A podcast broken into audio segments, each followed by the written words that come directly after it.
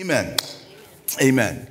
Um, I, I, named this, this sermon's Mission Impossible um, because Christmas, the story of Christmas, really was an impossible mission.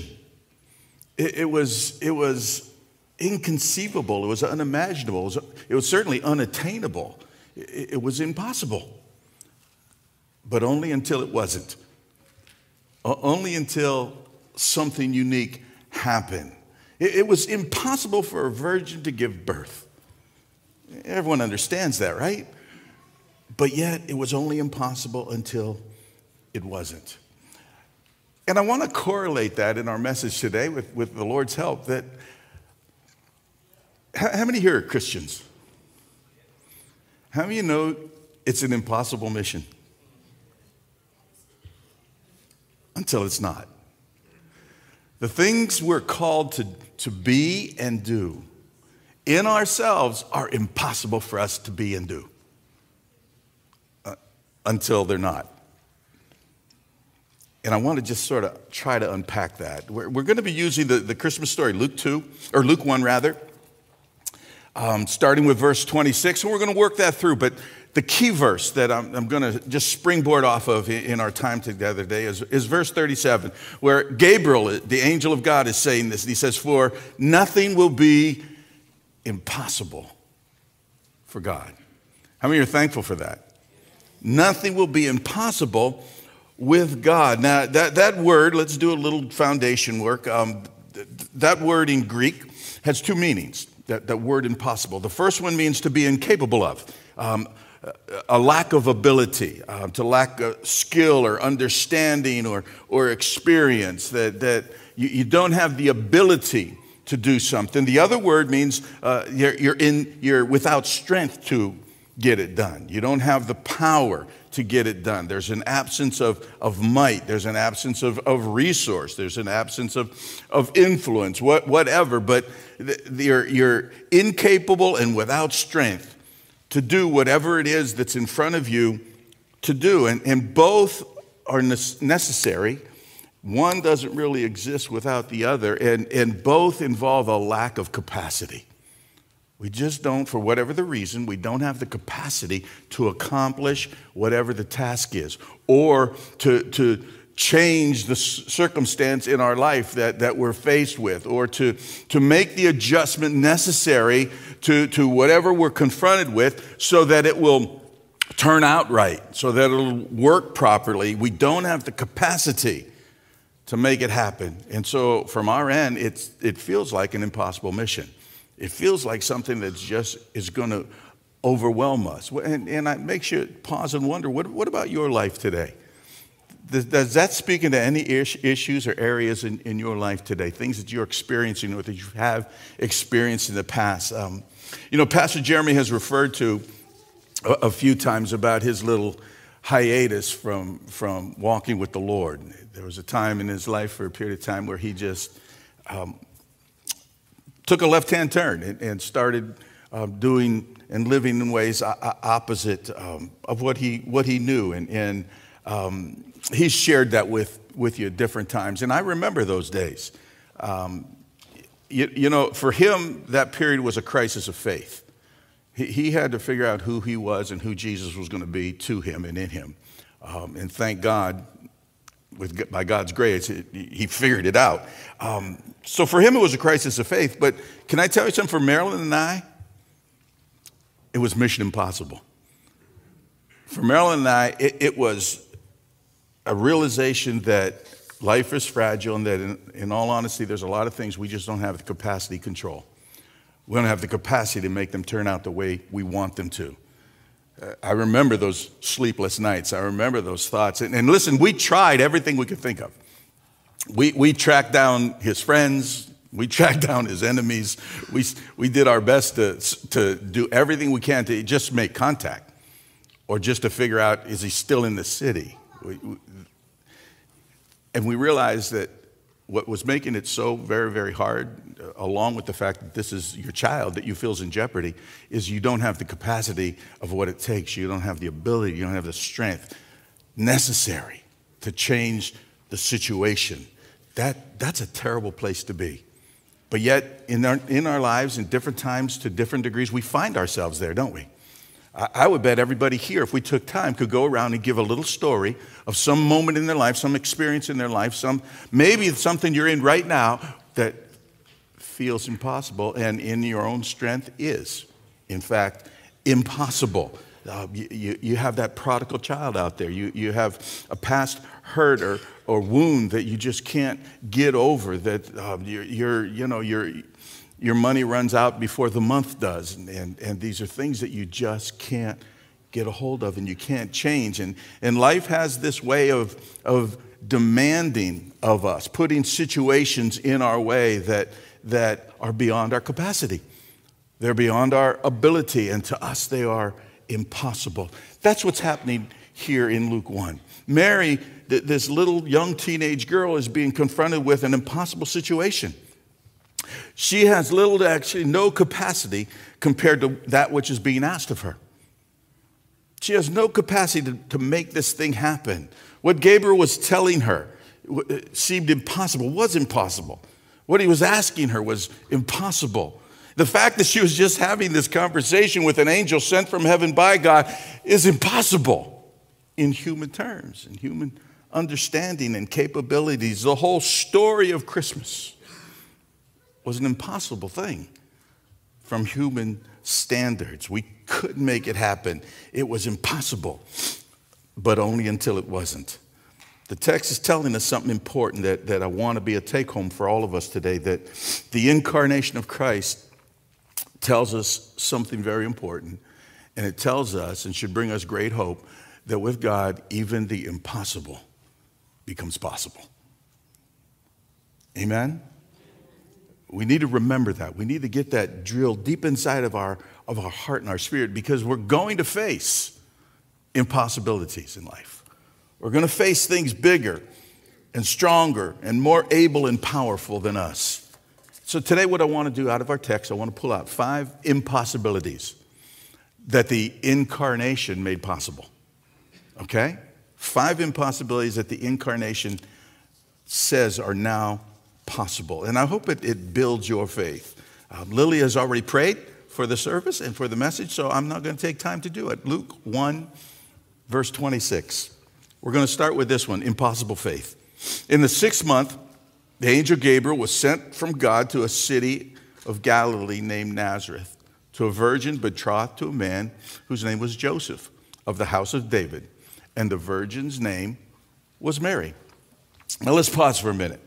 Um, not uncommon, right? We've read the introduction to this story who knows how many times. How many believe it? Show hands. How many believe it? Really? You, you believe this is true. This is literally, I mean, it really happened. This isn't a story, fiction. This really happened. Okay? Let me ask a question How do you believe it? Did your intellect tell you that? Did, did personal experience tell you that? Did history tell you that? Did science come to that finding? How, how is it that you're so confident to quickly respond, yeah, I believe that, literally, it's true. And you're just, you're just sure of it. How do you believe that? There's the word. now we're going to get theological. By faith. By faith, right? That, that we believe it by faith. And it's faith that gave Mary the capacity to believe that she could receive that which she couldn't conceive. That's the only reason. Otherwise, she should have left the room running and screaming. But something happened inside of her. And by faith, she not only heard the word the angel brought to her, but she agreed with it. She believed it. She, she gave it credibility. Now, here's the next question, all right? Came by faith. Where does faith come from? How did she find the. This is a poor teenage girl being asked this unbelievable thing, She believes that this is really right and proper. Where did the faith to believe it come from? Because it's a question we have to think about our own lives too when it, we talk about our spiritual journey. How does, a, how does a dead spirit find faith to believe in God? Certainly for salvation or for anything else, but certainly for salvation. How can an unregenerate soul, that's where we started out, right? How, how can it act and express and move in faith? The, the we, we lack whatever it takes to really have faith in God. We, there's nothing in us. We don't have the capacity to have faith in God prior to salvation. In fact, prior to salvation, we don't even know we need saved. We don't even have an awareness. Romans 1 gives us that, that scenario that we live our lives before salvation, we live our lives just void of God. No need for God. Not even a need for an awareness or the concept of God do we feel we need to retain in our minds because we, we are, we are dead. Doesn't, isn't that what the Bible says? That we were dead in trespasses and sin? Well, dead things can't express faith. Dead things can't act in faith we, it's an impossible situation. But yet, here's Mary. How did she have faith to, now in her case, to physically receive and carry the life of Christ? Because that answer is also going to be our answer. How do we find faith spiritually to receive, believe, accept, and act on the person of Jesus Christ, to carry his life in our life? Well, maybe the Apostle Paul can help us. Let's, let's turn quickly to Romans 10. Paul says, For everyone who calls on the name of the Lord will be saved. Hallelujah. Every one of us should say amen because if you're a Christian today, that covers you. But how can they call on him to save them unless they believe in him? And how can they believe? See, they can't, they can't call him because there's nothing in us to believe in him. And how can they believe in him about who they've never heard, and how can they hear unless someone tells them? There's no capacity. You see, the, we're void of the capacity to call on the name of, of the Lord to be saved. Verse 15, and how will anyone go and, and, and tell them without being sent? That's why the scripture says, How beautiful are the feet of the messengers who bring good news. And, and when I read that, I, I put in my notes, and I'm, I'm just going to throw it out and, and then move on. But uh, a good meditation for each of us based on that verse, go, go home sometime and ask yourself, how beautiful are my feet? That could be a message in itself. Never mind. Verse 18, but not everyone welcomes the good news. For Isaiah the prophet said, Lord, who has believed our message? Not everyone believes. And then here's the key verse here 17. So faith comes by hearing, that is, hearing the good news about Christ.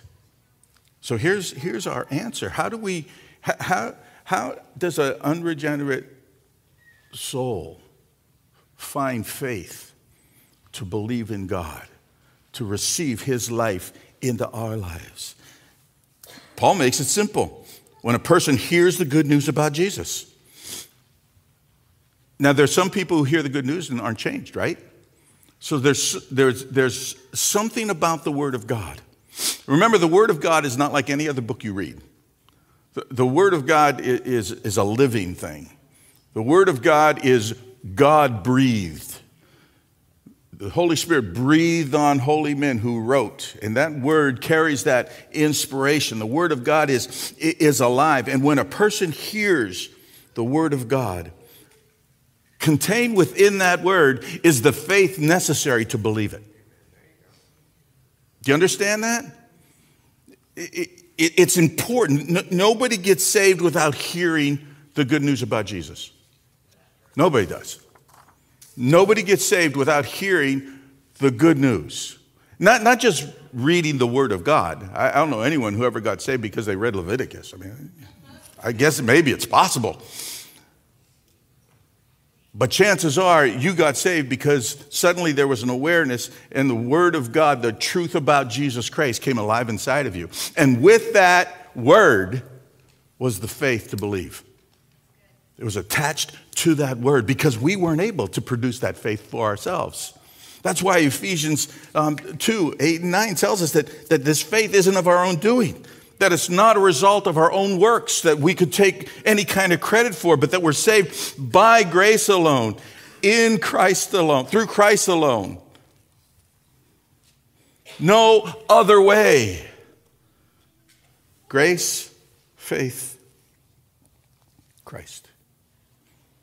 It's not in us. That's the good news that we need to hear. And with that good news comes the capacity to believe it the capacity to receive it. Now, listen, not everyone responds positively to that good news. We, we know that. We understand that.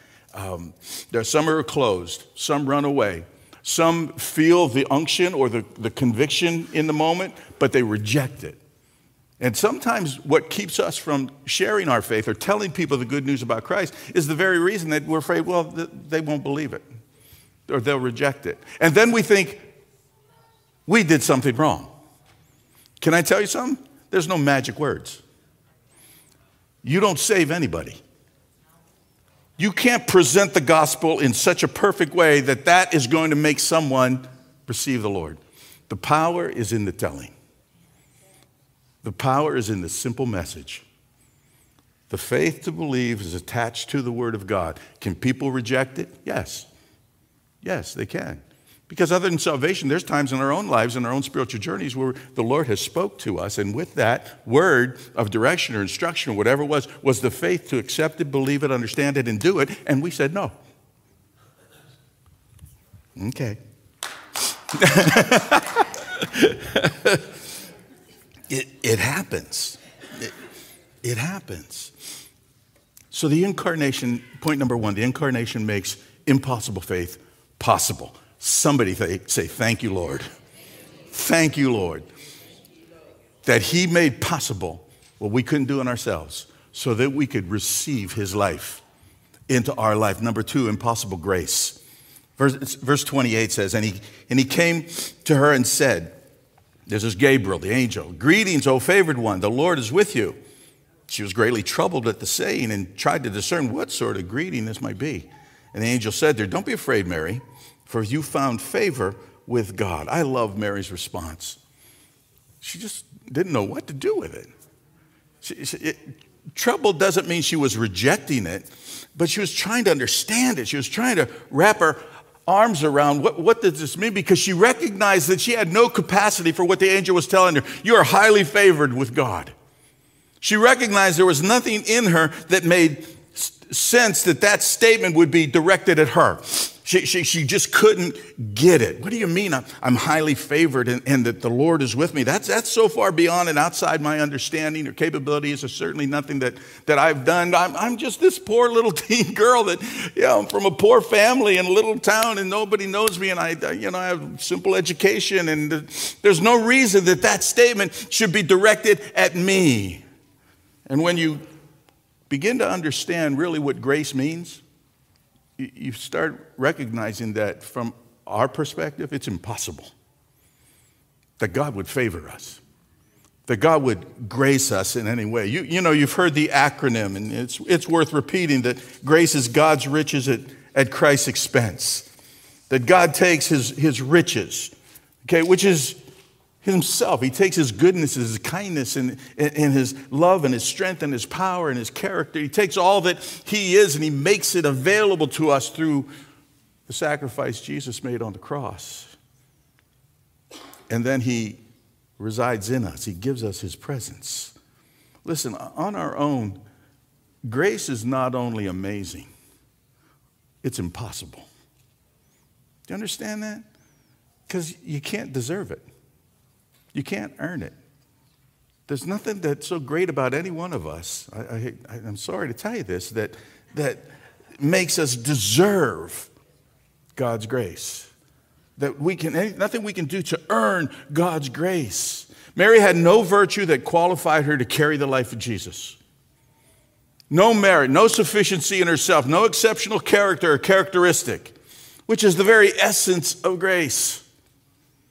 If you have um, no skill, no merit, no talent, no, no holiness, no worthiness to the level that would, would earn God's favor, you're a candidate for His grace. You're, you're the exact vessel He wants to pour His grace upon. Mary had no foundation for God to give His grace and direct His grace at her. And Mary's not the only one. How many of you here know the gospel story? Like the, the things that, if we went through that, you know, the, the incarnation's not new to you, crucifixion's not new to you, the resurrection's not new to you, the teachings of Jesus, the life of Jesus, some of the parables and different things, it's, it, it's not new to you. His, his, his ascension back to the Father, his promised return, none of that, none of that's new to you. Can I tell you something? If, if that's not new to you, you're highly favored. You're highly favored. God's grace has been poured out upon you because it's the only way you know it. It's the only way that has become real inside of your life is because God has put and extended His grace to you. Because His grace doesn't just come for salvation, His grace is poured out every day. Every day. Right now, you are recipients of God's grace. As, as you sit here, as you're living your life, you are a recipient of God's grace.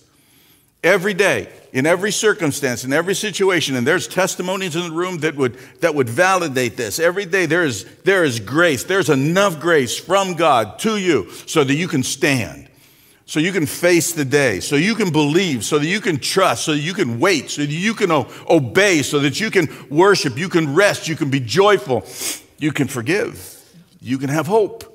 You can overcome. That's not of yourself, it's the grace of God being made available to you. Somebody should say amen. Somebody should be thankful. Every day, just like His mercy, grace comes fresh, new.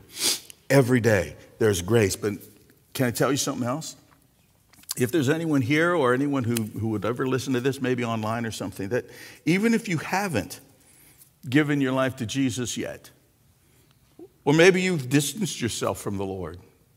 Maybe you're one of those prodigal stories where you just sort of struck out on your own and, and oh, yeah, God's out there somewhere and uh, he's a cool, but there's no real relationship. There's no real daily striving and walking with him and, and enjoying him in, in relationship. Even to you, you're highly favored. You're highly favored of God. And the reason isn't because you're living this perfect life or you're not living this perfect life. The reason is because you're hearing this word. Faith comes by in hearing the word of God. And you're hearing the word of God today. And that's all that had happened to Mary so far. She had heard the word of God and made her favored. It was God's grace being made, um, being poured out upon her in that moment. God is being gracious to every one of us today, which tells us something. Our second point the incarnation makes the impossible grace of God possible in our lives, and I'm thankful for that. Number three, it's an impossible call. Verse 31 And behold, you'll conceive in your womb and you'll bear a son, and you'll call his name Jesus. He'll be great. He'll be called the Son of the Most High. And the Lord God will give to him the throne of his father David, and he'll reign over the house of Jacob forever, and of his kingdom there'll be no end. This is what she is being called to do to bear this life and birth this life into the earth. How many would you say that's a big call? That, right? That, that's a big call. You're, you're, I'm asking you, as a teenage virgin, to carry the life of the Son of God and to full term and bring him in the earth. And he's going to be known as the, the Most High. He's going to sit on David's throne. He's going to rule over his people forever, and his kingdom is never going to end. His kingdom is going to be an ever increasing kingdom. Can I tell you something? From Mary's perspective, this isn't a life plan she came up with on her own. This isn't something she devised. She, she had no aspiration at any moment for one nanosecond in her life to be the mother of the Messiah. It never entered her thinking that she would be the vessel or the conduit through which Jesus would be brought into the world. She had no understanding that this could be a call of her life. And the purpose of that call that was given to Mary is the same purpose for the call God has placed on your life to belong to Him and to live your life for Him. Just as Mary was called to carry the life of Christ in a natural sense, if you're a Christian today, you're called to carry the life of Christ into the world. You're called to make Jesus known into your world. You're called to live in such a way that you carry and display the person of Jesus Christ through the way you conduct your life, through the way you've surrendered your life, and He is living in and through you. And can I tell you something? There's no higher call. As a human being, there's, there's no greater call. You can't attain to anything else greater than that reality. I don't care how much money you earn. I don't care what kind of titles you get. I don't know how many de- care how many degrees you get. I, it, it just doesn't matter how popular you are, how famous you are. It, it, none of it compares to this high call of God that we carry in us the life of Jesus in a very real way, and that we're to manifest that life to the world, to our world, to your neighborhood, to your family, to your friends, to your coworkers, to your, to your uh, classmates.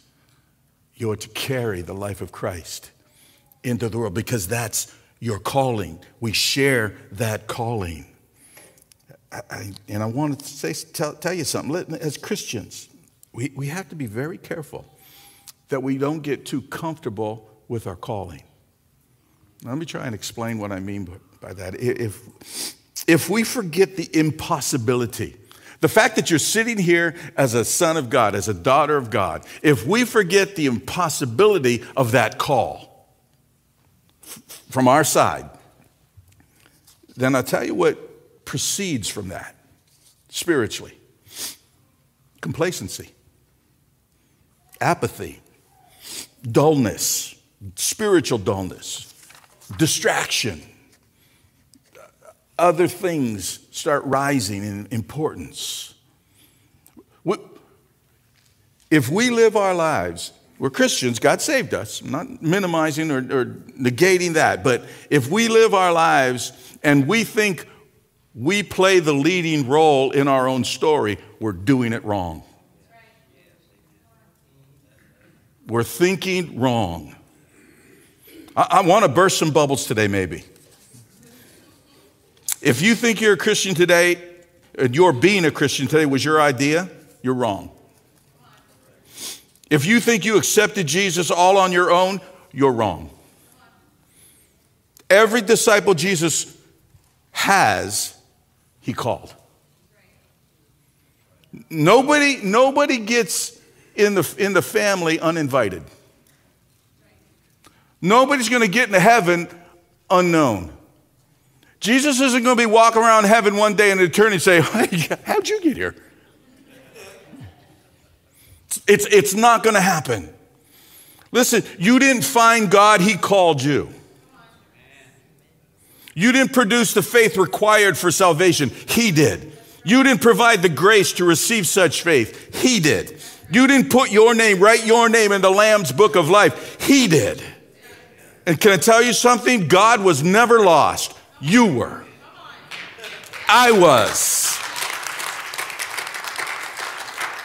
And we would still be there if out of His grace, He didn't call us out of our darkness into His marvelous light. It's the only way it happened. So it's real important. It's very important today that we don't ever let our call become common. That we don't get too comfortable in our call, that we don't get lazy or lax or just forgetful. That every day, every day you should get up and remind yourself, I'm called of God. And let the reality of that soak in. I'm called of God. That has to mean something. That doesn't just mean, oh, yeah, back when I was you know, eight years old, I went to an altar and I cried a little and gave my heart to the Lord. That, no, that's, that's not it. You're called of God. You're a child of God, son of God, commissioned. With the calling comes a commission. You are an assignment. Mary was receiving an assignment. Impossible until it wasn't. And you're on an assignment. The incarnation makes this impossible call, because it is from our end, but makes it possible. You can conquer things, you can do things in life that you can't until you do, because you're called of God. And everyone he calls, he equips. Everyone he calls, whatever he calls you to, he gives you the capacity to do it. And in the doing and in the looking back on the having done it, you're going to recognize something. It wasn't you. It wasn't you. It was the power of the call. It was the life of Christ in you. Hallelujah. Hallelujah. Number four. Oh gosh. How about an impossible transformation? Verse 34 And Mary said to the angel, How will this, how will this be, since I'm a virgin? And the angel answered, The Holy Spirit will come upon you. The power of the Most High will overshadow you. Therefore, the child to be born will be called holy, the Son of God. Now, of course, Mary asked the obvious question How's this, how's this possible? what you're, what you're talking about, what you're describing, this is an impossibility. And she's saying, How is this possible? Because she knew she didn't have the capacity. She didn't have the capacity on any level, and now she doesn't have the capacity for the call that he's, he's putting on her life. Which makes us ask the question how, how do you respond to God's call?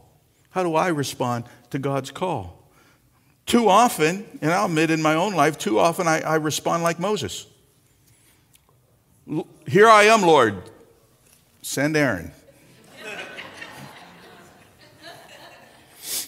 and then all of my reasons, which is a bad word, all of my excuses. I don't, you know, Moses, I don't speak too well. I'm slow of speech. I, I, they, they don't like me in Egypt you know, I, am a fugitive from Egypt. It's not going to go well for me. And, and, and even if it go, Israel doesn't like me all that much. And how, why are they going to just suddenly start listening to me? Why are they going to believe me to, for, for such a task? And he, he starts listing all of his excuses to get out of what God's calling him to do. But I love Mary didn't make excuses. She just had a, a valid question about what was, she wasn't rejecting the call in any way. She wasn't questioning the validity of the call in any way. She wasn't trying to sidestep the call. She was saying something that really is just a logical question. She says, How can this be? You're asking me to be something I'm not. That's a valid question. And can I tell you something? That question is a consistent part of God's call in your life. In fact, sometimes it's the proof that it is God's call because it's bigger than you, because it's more than you. Because in the moment, you can't even fathom, well, how could I ever do that? How could I ever be that? And it doesn't, it doesn't change. Because the call in our humanity is impossible. The transformation necessary is impossible for us. Do you ever go out and try and act like Jesus on your own strength? Do You ever try and go out and, and just, you know, there, there were, there's people who try it. They do try to do a whole lot of things in Jesus' name. And it doesn't work. It just, it just doesn't work.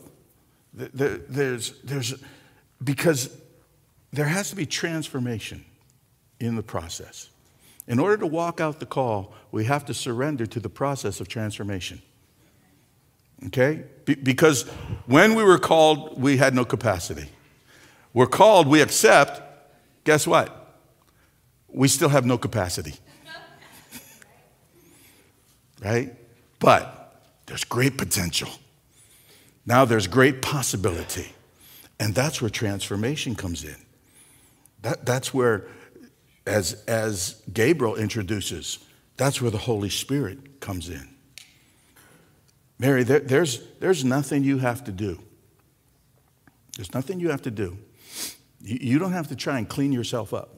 You don't have to try and fix things in your own life. You don't have to suddenly go, you know, go enroll in college and get a Bible degree. You don't have to, there's nothing you have to do except you have to allow the Holy Spirit to inhabit your life.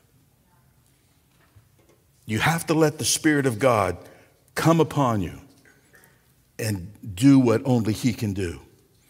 The Holy Spirit's going to come in a way that you've never experienced, but He's in His coming and in His residing, He's going to begin and do a transformation in you that will make you successful, capable of carrying the life of Jesus.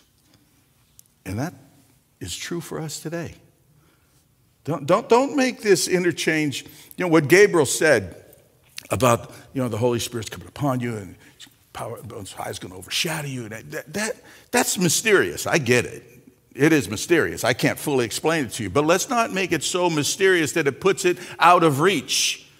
Let, Let, us remember what Paul wrote to the Corinthian church. He says, and we all, with, with an unveiled face, just with an open face, let's just honestly come and behold the glory of the Lord.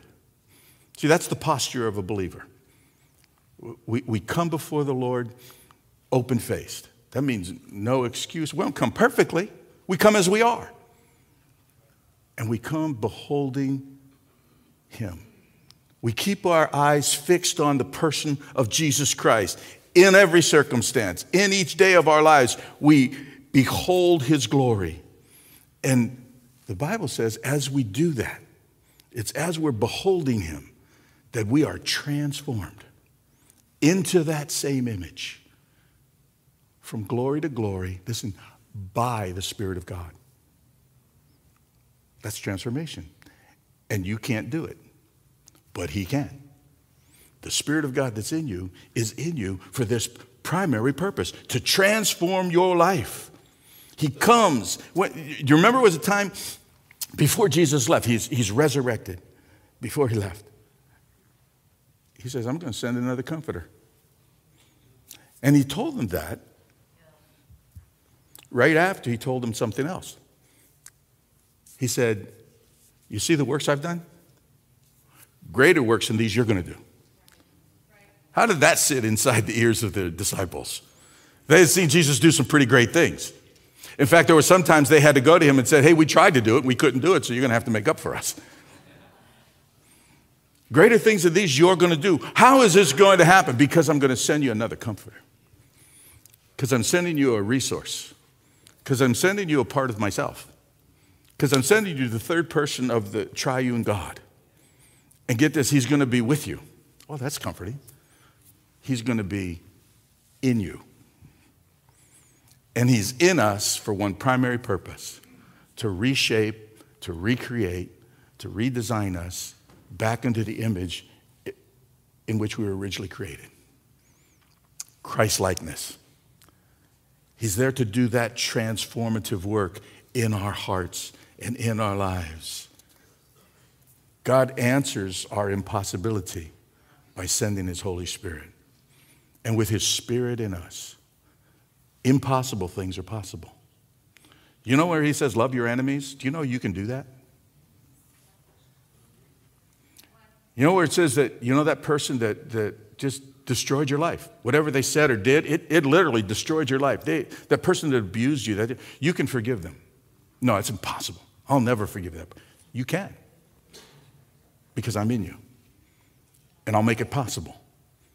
And I can heal you of the hurt, and I can heal you of the wound, and I can heal you of all the effects that have devastated you.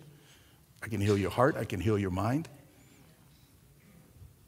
See, do we believe that God really can do the impossible in those areas? Do we really believe that God can recreate his life in us? One of my favorite life verses, Philippians 1 6. He who began a good work is going to be faithful to continue to perform it. That every day the Holy Spirit shows up in your life to transform us more and more into the person of Jesus Christ. Every single day, the Spirit of God is at work in us, and that the incarnation says that impossible transformation is possible. Totally possible, totally doable. Last one, number five impossible community. Impossible community. And behold, your relative Elizabeth, in her old age, has also conceived a son. And this is the sixth month with her who was called barren. You, you know the story of Elizabeth, um, mother of John the Baptist, who in their old age, the, again, Gabriel showed up. You got to be wary if Gabriel shows up in your house. You better. and that whole, go to the first part of the first chapter of Luke, and you can read that account if you're, if you're not aware of it. But this, this elderly woman, her cousin, Elizabeth, who was barren, had no children, is now pregnant by, just by the hand of God, by the grace and mercy of God. Not as Mary was, it was a natural conception. But the angel tells her that you're not alone in this thing, that, that your, your cousin Elizabeth, she's in a similar situation. Because, you know, when the angel is, is telling Mary this, she had to be thinking in her mind the ramifications. She had to be thinking in her mind, okay, th- this is all cool, and, and there's something here that I think is real and I think is right. But she had to also be thinking about what that's going to do, what some of the possible costs in moving in this direction would be. What, what's what's going to happen with her fa- family? What's going to happen with her friends? She was engaged. What's going to happen to my plan, all my wedding plans that, that we've laid out? What's going to happen in, in my, you know, she's of a Jewish community. Were they going to exempt her from synagogue, for being able to come and attend synagogue? Because the synagogue was the central, was the hub of community in, in the Jewish culture. What's going to happen to all that? She had to be thinking about potential of, for rejection and abandonment and ridicule and criticism and you know, strange looks and pointy fingers and, and little whispers off in the corner. She had to be aware of that all that was possible. And, and Gabriel comes with this encouragement. It's interesting that the encouragement involved community. Says, Your cousin Elizabeth, she, she's carrying a child too that, that is orchestrated, was orchestrated by God. It's interesting because it's still true about us as human beings one of the first things we think about when we think about any kind of change in life, any kind of event in life, one of the first things comes into our mind, or at least maybe it's not a deciding factor, I hope it's not, but it enters our minds what are my friends going to say? What's my husband going to think? What's my wife going to think? We, because community is important to us. Because community is vital, for, because we live in community. So you need to know something. As Christians, a decision for Christ is a, decision also about community, about the kind of community that you're going to give yourself to, about the kind of community you're going to live within. Because Christians walk together. Christians find Christians to do life with. And sometimes we want to make our walk with Jesus just our walk with Jesus. Can I tell you something? If you want the privilege and the honor of calling God your Father, you have to recognize something. Hard pill to swallow. You're not an only child.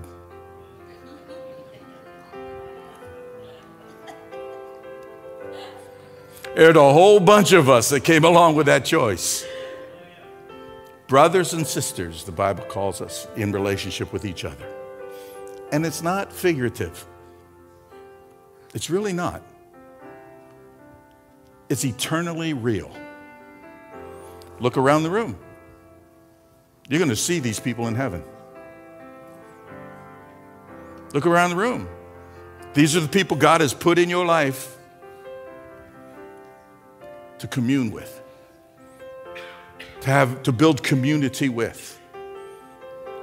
There's, there's people in this room that you should be getting to know and for, to allow them to get to know you. Community is vitally important. Can I tell you something? And some of you have probably already realized it. When you choose to walk with the Lord, when you choose to receive his gift of salvation and commit your life to, to serving him and following after him, you have to understand that there is a price. And the price is that it will affect all of your relationships. At least it should. Does that mean to be a Christian, you got to walk away from everybody else in your life? No, I'm not saying that at all. I'm just saying that if Christ really is going to reside in you and you're going to walk with him in a very practical, real way, audible, visible way, you're not, not hiding the fact that you're a Christian. If you're going to walk and live as a daughter or a son of God, people are going to notice, and it will make a naturally, it'll make a shift. There are some people who've been part of your life who will continue to be so. And I would consider that low hanging fruit. Those are people you got to go after. Those are people you've got to, because obviously there's something in the relationship where they believe you, they trust you. Those are folks that you can win for, for Jesus, for the kingdom. There's some people who will walk away. It's just a reality. It may hurt, but there's some people who are going to distance themselves because they just don't get it. And they don't understand because you used to be such a fun person. You used to drink us under the table. You used to talk like a sailor. It was fun. I don't get this new you. And they're going to just sort of step out. There's some you may need to walk away from. Won't be many, but there may be few that you need to distance you because it's a toxic thing, because it, it, it, it endangers your walk with the Lord. Because that specific relationship has a grip and a hold that you may have to make adjustments to the relationship for. So the angel says, Mary, I know that here's, here's one thing that, that I know you need. You need community. So there's Elizabeth. And Elizabeth will understand better than anyone else where you're at and what you're experiencing and what you're going through. There, there's a big part of living a life as a Christian that only Christians get. There's a big part of, of walking this thing out with the Lord that only other people who are walking the same thing out with the Lord can understand that going to have a conversation with, and they actually have some input to give back, and the two of you can encourage each other in it. You're struggling with lying, and you feel convicted about telling the truth or not telling the truth. You go to unsaved people, and they don't even know that lying's bad. That's just a tactic, that's just a strategy. There's some community, when we run to it, we need to find certain things. Mary took advantage. She went to see Elizabeth, and it says she did it quickly. She didn't waste any time. She went and, and hunted down Elizabeth, took the initiative on herself. Listen, don't sit in church saying, I have no friends, because nobody came up to me. Getting in trouble.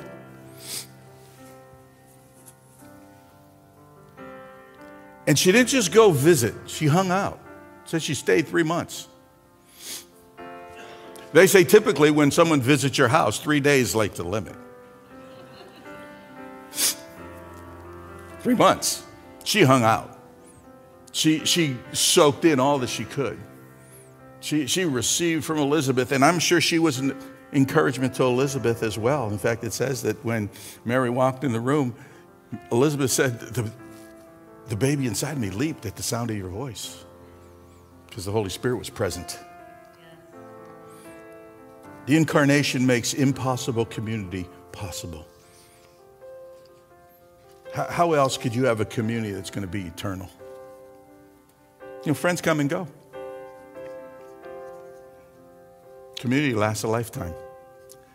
And in the Christian realm, community lasts for eternity. You know what? You need to stand with me so I can end this thing. Because there's one more component necessary. It'll only take a second. In order for the impossible to become possible in our lives, Gabriel, again, where we started, Gabriel's declaration at the end of his presentation, and with, this is the last thing he's going to tell Mary for nothing will be impossible with God. And he's done. Maybe there was a awkward, that awkward pause of silence. I, I don't know what happened at that point, but no, from Mary's perspective, nothing happened. All that Gabriel laid out here's what's going to happen. All these things God's going to do because nothing's impossible for him and nothing happens. Because everything God offers to her, everything God offers to us, almost all the time is conditional. There's almost, there's almost always something attached to it that we do have to do. Revelation, there's a verse in Revelation 3, I think, says, Behold, I stand at the door and knock. I can't get over the picture of that every time I, I hear or think of that verse. King of the universe, creator of the universe, God, standing at the door, my front door, knocking. Are you kidding me? Waiting permission? From me? It's a scary picture. To me, it's, a, it's, a, it's just a, a frightening picture. There's all this that the angel laid out in front of Mary that are possibilities now faith and grace and calling and transformation and communities all now available. And it's all possible. But nothing happened until Mary said, Here I am, I'm a servant of the Lord. Be it unto me according to your word. Gabriel, everything you just said God wants to do and He's calling me to and that He wants to accomplish in my life, I'm on. I'm in. I'm all in. It required acceptance, it required surrender. And then when she did, the moment she did, everything God said became efficacious in her life, was activated do you ever get your new credit card and you have to call the number or go online? You have to activate it. You can't use it otherwise. The moment she surrendered her heart, made herself available to everything that God was asking of her, was activated in her life. And suddenly the life of Christ was in her womb. The life of the Creator, the life of the Messiah was living inside of her womb. I, I want you to do me a favor this week. I want you to take some time by yourself, and I want to just, just think about the incarnation what it is, what it means. And in light of some of the things that we shared, in light of your own life, think about the impossibilities in your life. Things that you're dealing with, thinking about, things that are happening that you feel you, you have no capacity to, to make them, to guarantee that they're going to turn out the way that you want them to turn out. Ask the Lord, remember the Holy Spirit who's in you, to show you how the incarnation, way back then, touches your circumstance now. Spend some time with Him, just meditating on that reality and that truth. Because everything that Jesus did in the earth, he did on the truth and the reality and the miracle of the incarnation. The Word becoming flesh and dwell, dwelling among us. Ask the Lord to show you how the power of His incarnation can change impossible things in your life to possibilities. And choose to believe as the Holy Spirit just gives you some of those inner sensings and understands your thoughts that you know aren't your thoughts about those circumstances, choose to believe. Choose to accept them. Choose to surrender. God, I, I believe that you're doing that or can do that in my life. Let your impossibilities become possible through the person of Jesus Christ. Father, I want to thank you for your word, and I want to thank you for your people. And I want to thank you that it's true. The God that we serve, to you, nothing is impossible. Nothing's outside of you. You truly are God. And Lord, that you graciously share all that you are with us as we seek you, follow hard after you. God, I pray for my brothers and sisters. I pray for any circumstance and things that they're dealing with in their lives. Whether it's external circumstances or if it's things taking place inside their own soul. But they feel absolutely powerless, helpless, hopeless, even to be able to change or fix or make it work out properly. God, encourage their heart today with your word. Help them to refocus their attention off of themselves, off of the circumstance, and to fix their eyes on you, on the person of Jesus Christ. And as they put their attention on you, would you open up inside of them new possibilities? Open inside of them a fresh wind of your presence. Open inside of them hope and a faith that this thing can change. I don't know how, but I know with my God, everything is possible. And then, Lord, move. Move into there and invade their space and make your glory known and seen and experienced to them. Father, we can never thank you enough for the incarnation of Christ. Sending your son to earth, we celebrate this week, but I pray that not just this week. I pray that that reality is alive inside of us and that we celebrate it every day of our lives. That Jesus came out of love for us and we've received his life. And we live with his life in us. And we live this life for him. So, God bless your people today. Seal your word inside of every heart. And I pray you dismiss us with joy and peace and love and, and courage to walk, boldness to walk this calling that you've placed on us, this high privilege with all of our strength and might. Dismiss us with your peace. In Jesus' name, amen. Amen. God bless you. Praise the Lord. If you can be here Friday night, I encourage you to come as we gather around the communion table.